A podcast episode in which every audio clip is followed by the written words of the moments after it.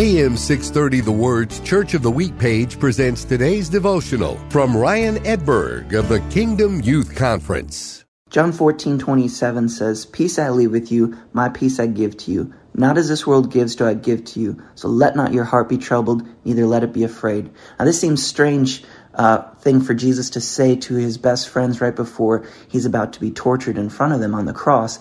But what Jesus was saying here wasn't just peace, it was the Hebrew word shalom, which means peace, tranquility, wholeness, prosperity, uh, healing, all wrapped into one. So what he was saying wasn't just shalom, he was saying, My shalom I give to you. My wholeness, my completeness, my healing, my prosperity, all wrapped into one. So let not your heart be troubled, neither let it be afraid.